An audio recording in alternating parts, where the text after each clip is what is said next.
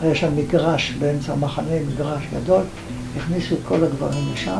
לפחות השמועה שהולכים להוציא להורג כל הגברים, ועמדו להוציא אותם להורג.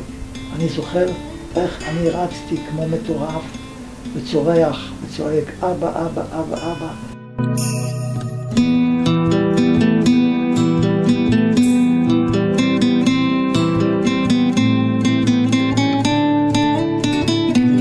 פגישה אישית עם עופר שמיר.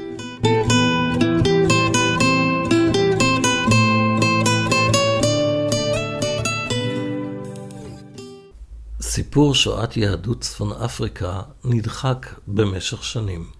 אולי כי הנאצים לא הספיקו לנקות את ארצות המגרב מיהודים כפי שעשו באירופה. ואולי כי יוצאי צפון אפריקה הצטנעו בסיפור סבלם. רק בשנת 2010 הכירה המדינה שגם יוצאי צפון אפריקה זכאים להכרה על פי חוק נרדפי הנאצים. חיים ארביב רביב היה ילד כבן שמונה, כשגורשה משפחתו למחנה הריכוז ג'אדו במדבר הלובי. את זיכרונותיו הוא העלה בספר כוכב אפל בלב מדבר, שראה אור בשנת 2019.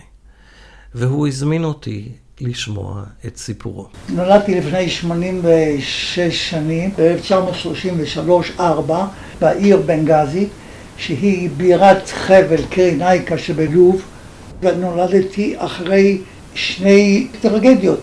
שני הבנים שקדמו לי נפטרו, ואני בן זקונים, אחריהם נולדתי, ולכן אני יקיר במיוחד של אימא. שאבתי ממנה הרבה תעצומות נפש, היא אישה חזקה. אני בן לשבע נפשות במשפחה הגרעינית. אני זוכר בית לא גדול, שלושה חדרים, מחסן ועוד שני חדרים. אני והאחיות שלי גרנו בחדר אחד. כשאני זוכר את עצמי יותר צעיר, הייתי בחדר של ההורים, ואני זוכר את אימא הייתה כל פעם ניגשת לראות אם הבן שלה בריא ושלם והוא נושם והכל בסדר. הייתה חרדתית בגלל שני ילדים שנפטרו. אני זוכר גם באותה תקופה שגדלתי קצת, שלוש, ארבע, חמש, היו מציבים אותי על כיסא ובאמצע החצר. מזמינים צלמים, צילום, אתה יודע, עם כל הבזיקים כאלה. ואני יושב ככה עם ראש מורכן. אני זוכר, זוכר שאמא הייתה מפנקת אותי, ואני לא יכולתי לאכול חריף, חריף, זה הציק לי. אז אמא הייתה עושה לי תבשיל בנפרד. האחים היו מקנאים, למה אני מקבל אוכל מיוחד. זה אני זוכר את התקופה הזאת. או לבית הכנסת למשל, אבא היה לוקח אותי לבית הכנסת, איך הוא היה מביא אותי לבית הכנסת? הוא אומר, אנחנו בדרך, אני אקנה לך בורקס. אתה יודע מה זה בורקס לובית? בורקה עם ביצה, בורקה עם תפוחי אדמה, זה משהו עסיסי, דלקטה, זה מטעמים, זה משהו... אז הייתי מתפתה והולך איתו לבית הכנסת ועוברים דרך המסעדה שמוכרת את הבורקס האלה. והייתי נהנה מה זה דלקטה. זה, זה אחד הדברים שאהבתי לאכול. לא אהבתי במיוחד את ה... זה שהיו כופים עליי כל מיני דברים. למשל, בבית הייתי מדליק, מדליק את האורות. אוי ואבוי אם זה אבא היה יודע, אמא אומרת לי, לא, כשהוא אבא בבית, אתה לא מדליק את האורות בשבת. אבל כשהוא לא בבית, אמא מרשה לי. היא אומרת, תדליק. או שהוא ישן, תדליק לו בחדר אחר, משהו. אז הייתה יותר לארג'ית כלפיי. נולדתי בתקופה שהיא לא הייתה טובה, ב-1933, שאז התחיל לעלות הפשיזם בלוב, העלייה של היטלר והמוסלינה. האיטלקים היו בני חסות של הגרמנים. בתקופה שנולדתי, זה בעצם חמש שנים החיים היו תקינים, האיטלקים המקומיים נהגו בצורה נאותה. מושבה איטלקית הלוא הייתה. אנחנו גרנו במקום שהם שכונה מעורבת, היו שם איטלקים, היו גם ערבים במקום, והחיים התנהלו בצורה טובה. אבא צורף כסף וזהב, הוא לא סתם צורף, אלא גם אומן בראשי הקהילה היהודית והממשל הלובי באותה תקופה ביקשו את עזרתו והוא עשה דברים, ציפוי של כל מיני כלי נשק, תכשיטים, בשביל לתת מתנה לחסר המלכות. אני זוכר את אבא שהוא רוכן בחנות שלו, חנות אה, עושה תכשיטים, חורט שמות, אני מדבר על נניח בגיל יותר מאוחר, אה, שיכולתי לעקוב אחרי העבודה של אבא, ללמוד ממנו, שהוא היה חורט באותיות הערביות, הייתי קולט את השפה הערבית. אז התחילה ההתעניינות שלי בשפה הערבית, לימים אני הופך להיות כתב לענייני המזרח התיכון בעיתון במחנה. ידיעת השפה הערבית הייתה בסיס חזק שדחף אותי להתקדמות. בנגזי עברה מיד ליד ארבע פעמים. האיטלקים פעם, הבריטים פעם, הגרמנים פעם, הבריטים, וכל הזמן היו הפצצות. אך באחד המקרים, באחד הלילות, אמא החליטה לקחת אותי מחוץ לבית, מחוץ לעיר בנגזי, ללכת לכפרים. היא חשבה שאם הולכים לכפרים, אז uh, לא מפציצים שם את הכפרים, מפציצים את הערים בעיקר.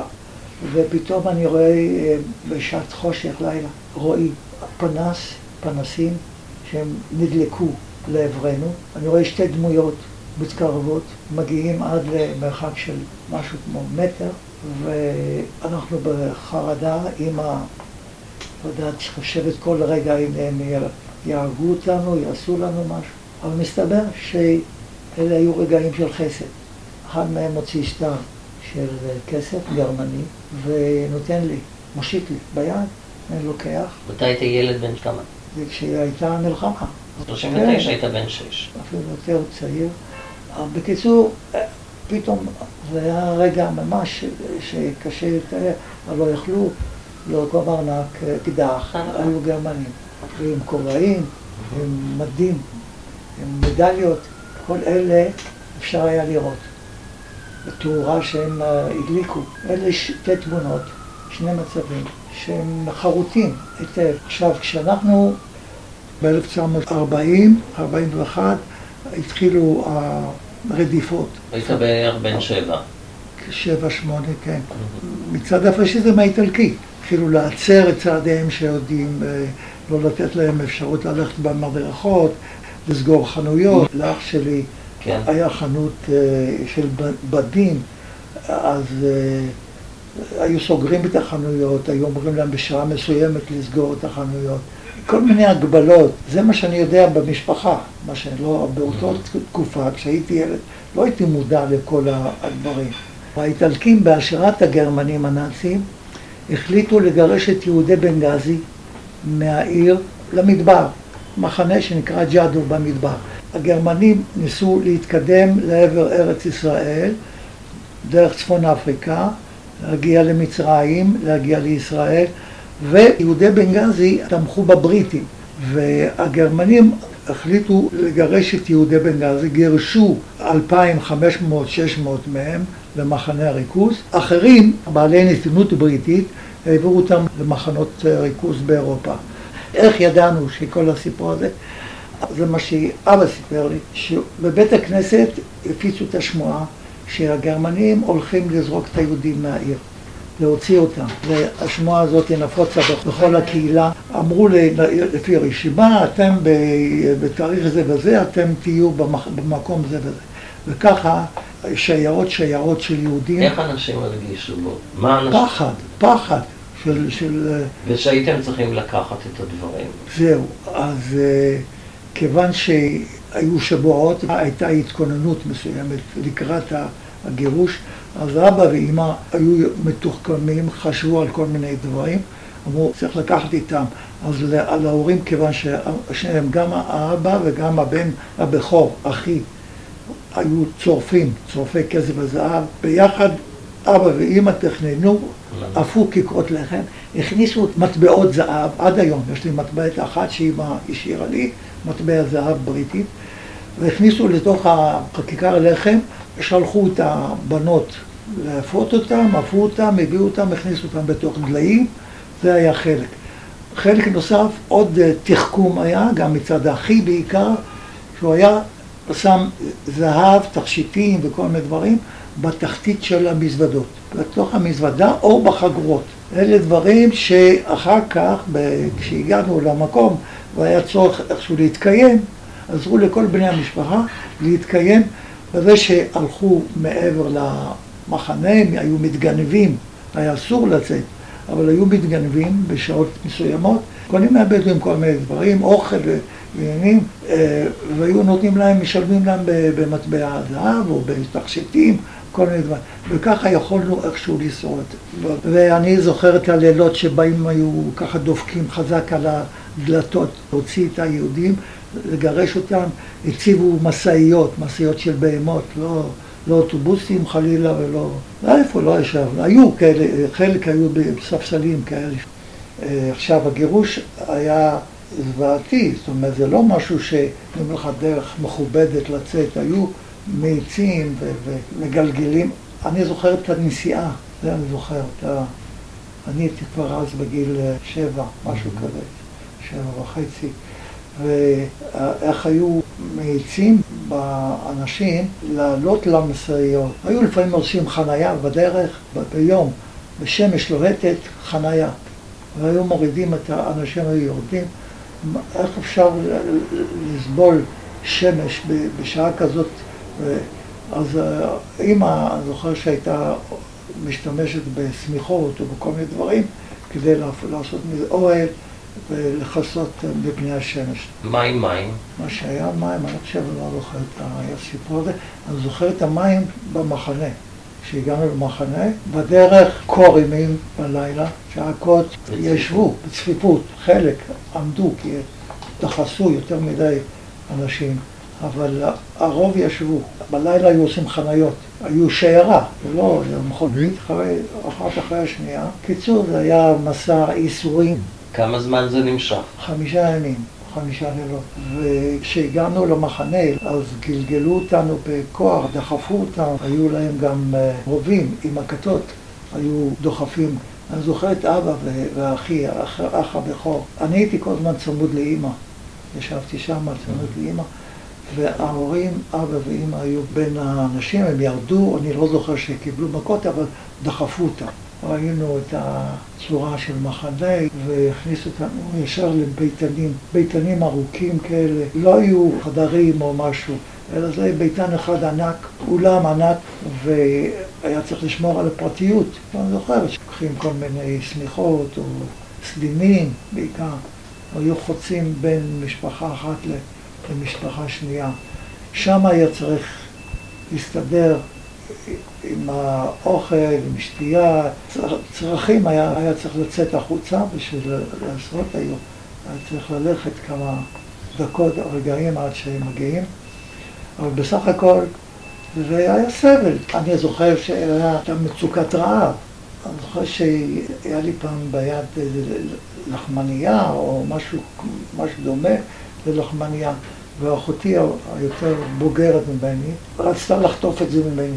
ואני רצתי, ברחתי והיא אחריי, ואני זוכר שנפלתי, עד היום יש לי צלקת, כתוצאה מכך שנפלתי, לא יודע, כנראה על זכוכית, אבן, משהו, אבל בכל אופן, זה היה ביטוי מאוד מוחשי לתחושת הרעב והמצוקה באותה תקופה.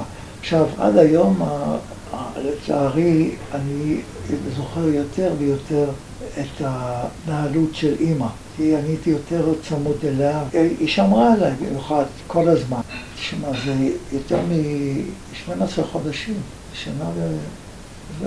14 חודשים, שנה ומשהו וחודשיים. אז אה, היה סבל. במחנה ג'אדו אנשים מתו כל יום. אחיינית שלי, התינוקת שנולדה שם, מתה בזרועות אימא. האימא העניקה אותה, העניקה אותה והעניק אותה, אבל הייתה מותשת האימא, הייתה כל כך במצב כל כך קשה, לחלב לא היה לה, אי אפשר, לתינוק לא היה את החלב, והיא מתה בזרועות אימה. זה אחד הדברים הנוראים, לתינוקת קראו בשם ג'אדו, על שם... נכון. והיא מתה, זה, זה, זה, זה נוראי. אז אנשים במחנה ג'אדו מתו מוות איטי, הם גססו מרעב, אנשים היו נופלים.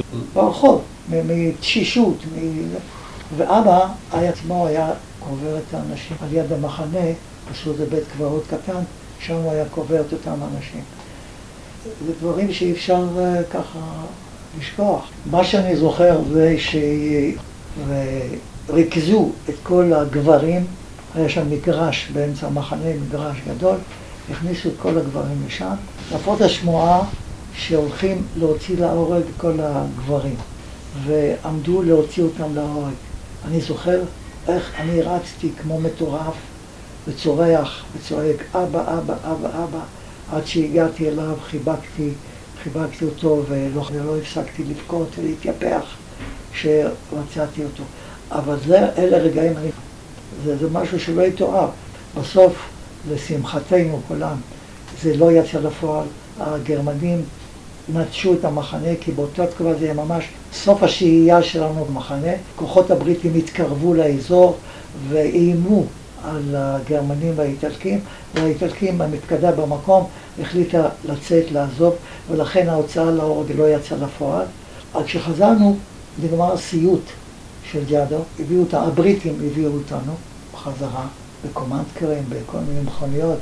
הגענו לעיר בנגזי, והבית הרוס לגמרי, ואחי נשאר עוד uh, מטבעות וקצת uh, זה, אז הוא הצליח איכשהו לשכור דירה, ואנחנו גם יכולנו תקופה מסוימת עד שבנו מחדש את הבית, במיוחד אימא.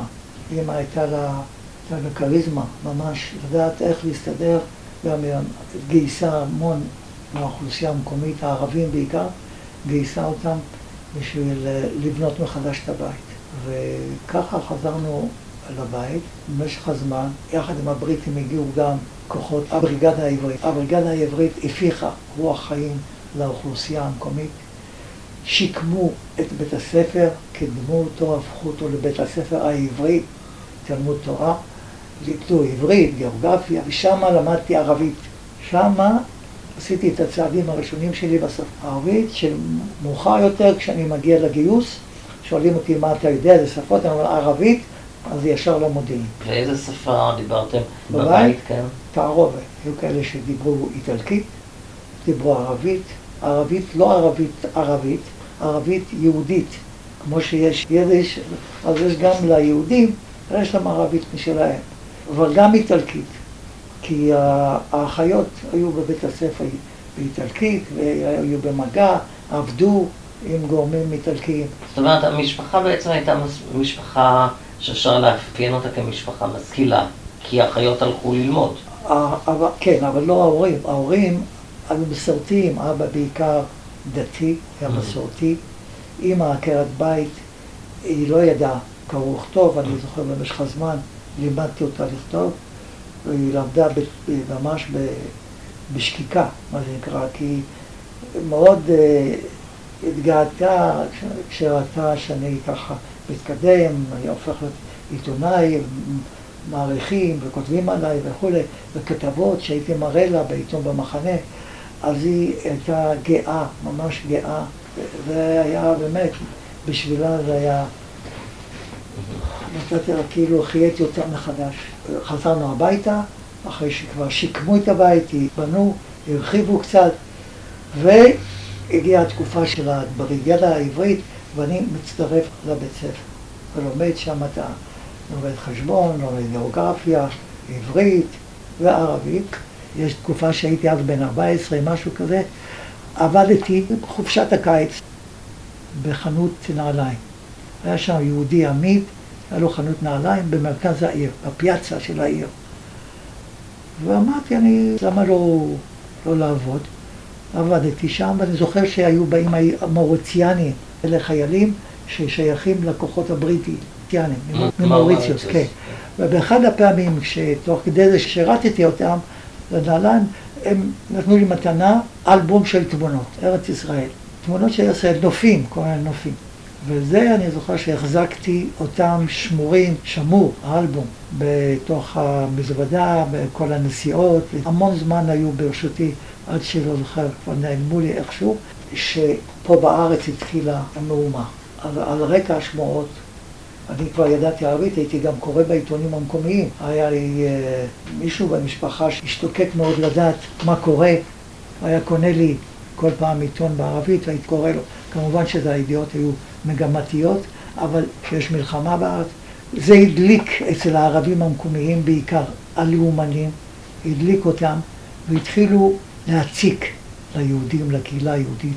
היו חוטפים בנות, ולכן האימא דאגה לחתן את הבת שלה עם קרוב משפחה.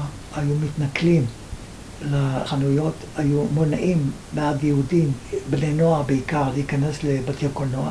מתי היית אז בין 14? 14, 13 וחצי, 14. אני זוכר גם כשהייתי חוזר מבית הספר, איך שהערבים היו רודפים וזורקים עליי אבנים. הייתי מגיע הביתה, אוסף על יד הכניסה לבית ובפנים כל מיני אבנים. ברגע שהם באים ומנסים, אני הייתי יוצא, לוקח אבנים מאחורי הדלת, יוצא החוצה ומיידה. היו זורקים אבנים ביד.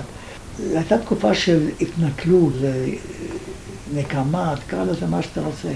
סבא שלי שם נהרג, נכנסו אליו לתוך הבית והרגו אותו בגרזן, מוות מאוד אכזרי. היה שם דוד ו- וילד, תינוק, הם נפצעו. זו הייתה תקופה קשה, וזו ההרגשה הזאת שאנחנו לא רצויים פה, וארץ ישראל קוראת לנו. ואז זה דחף, נתן דחיפה חזקה מאוד להתחיל לחשוב על עלייה לישראל. ועד שעלינו היה צורך להירשם, היה תור, סיפור, היו יותר... היינו צריכים להגיע לטריפולי, מבנגזי לטריפולי. נסענו במכונית בסביבות אלף קילומטר. אה, הגענו לטריפולי, בטריפולי היינו חודשיים. טריפ הייתה בעיה של מגורים. היה צריך לשכור חדר, דירה, שכרנו. אבל uh, אני זוכר את הציפייה ואת האכזבה שכל פעם היו דוחים, דוחים, עד שההורים, אבא בעיקר, אחי ציון, הוא הצליח איכשהו לקדם את העלייה. ואנחנו נסענו, יצאנו באונייה איטלקית בשם מדקס, עולים, מגיעים לחיפה ישירות, מטריפולי לחיפה. אנחנו מגיעים, וכשהגענו, אז ההורים במיוחד מגיעים לארץ הקודש, וכשמגיעים למקום קדוש, קדים, משתתחים ומנשקים את האדמה, וזה מה שהיא עשה, אבא, אחי ציון, ואני אחריהם. הגענו לארץ הקודש. העבירו אותנו בית שער העלייה, זה נקרא, כן? כן. ואחר כך למחנה, בית ליד אז קראו, לא, עדיין לא היו אז מעברות נדמה לי, עוד לא.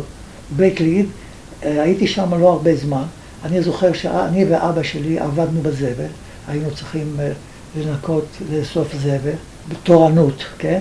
כל, אה, כל משפחה כנראה נדרשה לעשות תורנות. אני לא סבלתי, ההורים סבלו. כי אני ידעתי עברית. והבחינו שאני מדבר עברית, ואמרו, אתה יכול ללמד עברית, בוא ניתן לך קבוצה של אנשים מבוגרים מארצות שונות, שתוכל לעזור להם ללמוד עברית. עשיתי את זה במשך שבועיים, משהו כזה, ואחרי כמה זמן, לא הרבה, אולי פחות מחודש, שלושה שבועות, קוראים לי ואומרים לי, אתה יוצא עכשיו, תעלה עם האוטובוס יעביר, אתה תגיע לאיזה מקום. אותי ועוד כמה חברים שהיינו ביחד, למדנו ביחד בבית ספר העברי, ילד, ילדים, יש לי את התמונות שלהם, חברים טובים שהיו לי, חלקם לצערי לא בחיים, ואנחנו מגיעים לאיזשהו אזור, אומרים לו תרדו כאן. ולא אמרו לכם לאן? לא, לא אמרו כלום, תרדו פה. הביאו אותנו למקום, לא ידענו מה זה, לאט לאט אנחנו משרכים את דרכנו. מגיעים למקום כזה, מה זה? זה בית ברל, זה ליד צופית, ליד עיירת צופית. אז uh, הגענו לשם, הייתי כמה חודשים, למדנו היסטוריה, ציונות. אה, ולא אמרו לכם שאתם הולכים ללמוד או משהו? שום דבר, אמרו, לקחו אותנו וזהו. אז העבירו אותנו בבית ברל שם, למדנו כל מיני מקצועות, ציונות בעיקר. היה משהו יפה, באנו למקום טוב, לא זרקו אותנו למדבר. באנו למוסד מכובד. ואתה היית ילד בן? בן 15, 15 בערך. אני הגעתי ארצה במאי 49. כן. אבל בבית ברל לימדו אותנו, הלעיטו אותנו בציונות, בכל מה שקשור לארץ ישראל, וזה היה תוספת אה, בסדר גמור, זה היה עזר להיקלט בארץ, להבין יותר, ללמוד יותר. היינו חודשיים שם. אחרי התקופה הזאת הגיע הזמן ללכת הביתה. איפה ההורים? לא יודע. איפה הם? אף אחד לא אומר לך. ואז התחלתי לחקור ולבדוק ולשאול ולשאול, עד שאמרו לי שזה במג'דל. הם עברו, העבירו אותם למג'דל. מה זה מג'דל? לימים זה אשקלון, אבל קראו לזה מג'דל, אחר כך מגדל אשקלון, אחר כך אשקלון.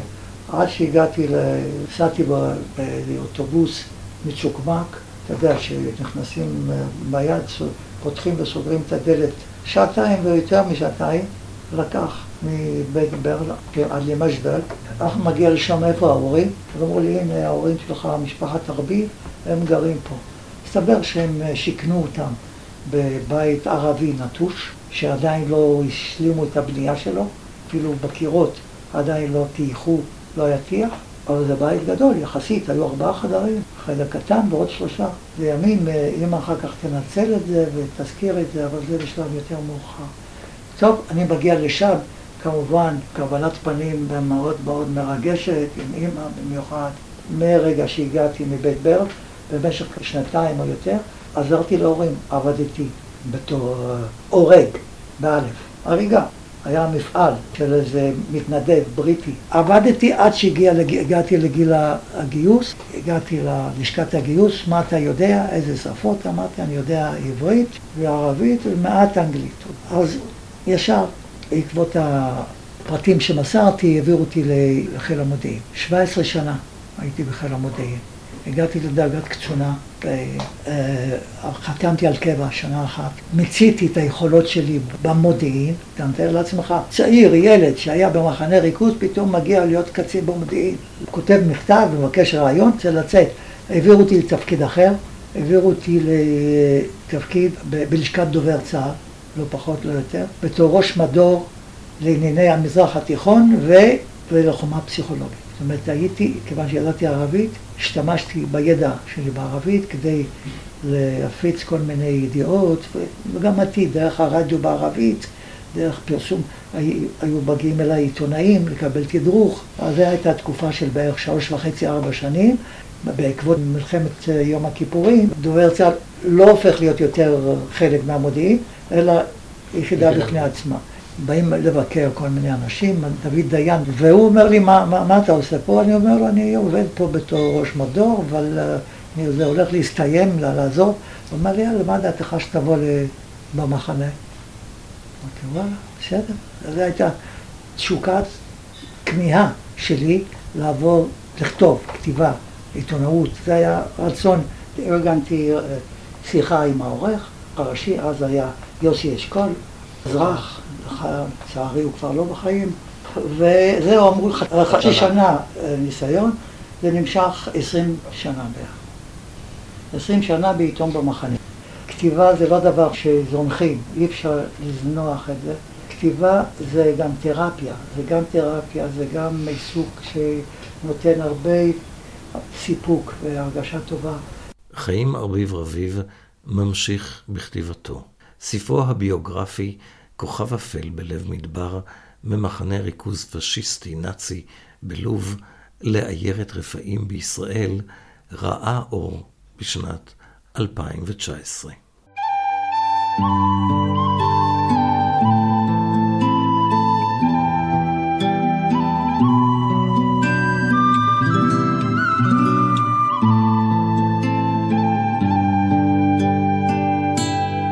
פגישה אישית עופר שמיר. thank you